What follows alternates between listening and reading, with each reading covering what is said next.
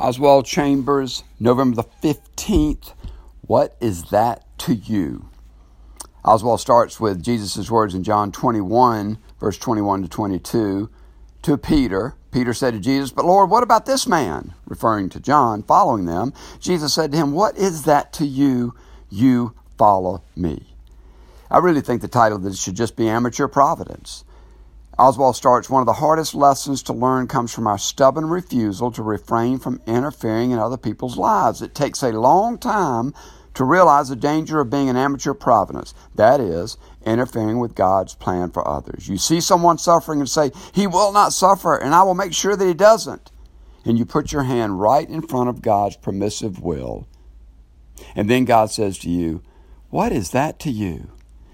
I experienced this many years ago, a younger friend who did not know Jesus, and he knew that I did, and he knew that I knew he didn't. He was honest enough and smart enough to know he was stiff-arming Jesus.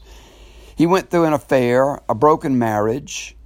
Then his wife, after the divorce, moved to another state with his daughter, and it broke him. It broke him. And I went to see him, and he was in, in his backyard crying, nose running, couldn't hardly catch his breath. And, and I said, I, I, I want to help any way I can help.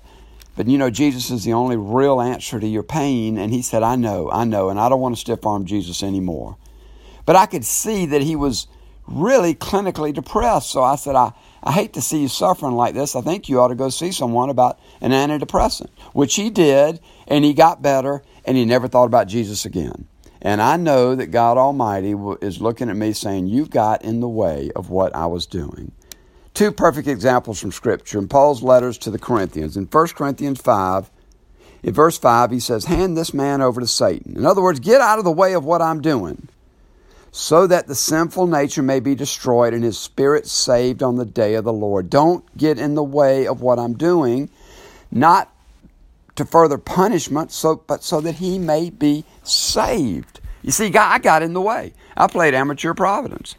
Nowadays, when I see someone wallowing, there are times when I'll say, if I feel like the Spirit is leading, yeah, you ought to wallow in that a little while and then get out of it and look to Jesus as your Savior to restore you.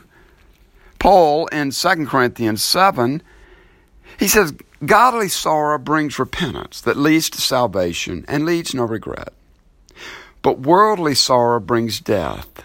See that, see what this godly sorrow has produced in you, what earnestness, what eagerness to declare yourselves, what indignation, what alarm, what longing, what concern, what readiness to see justice done.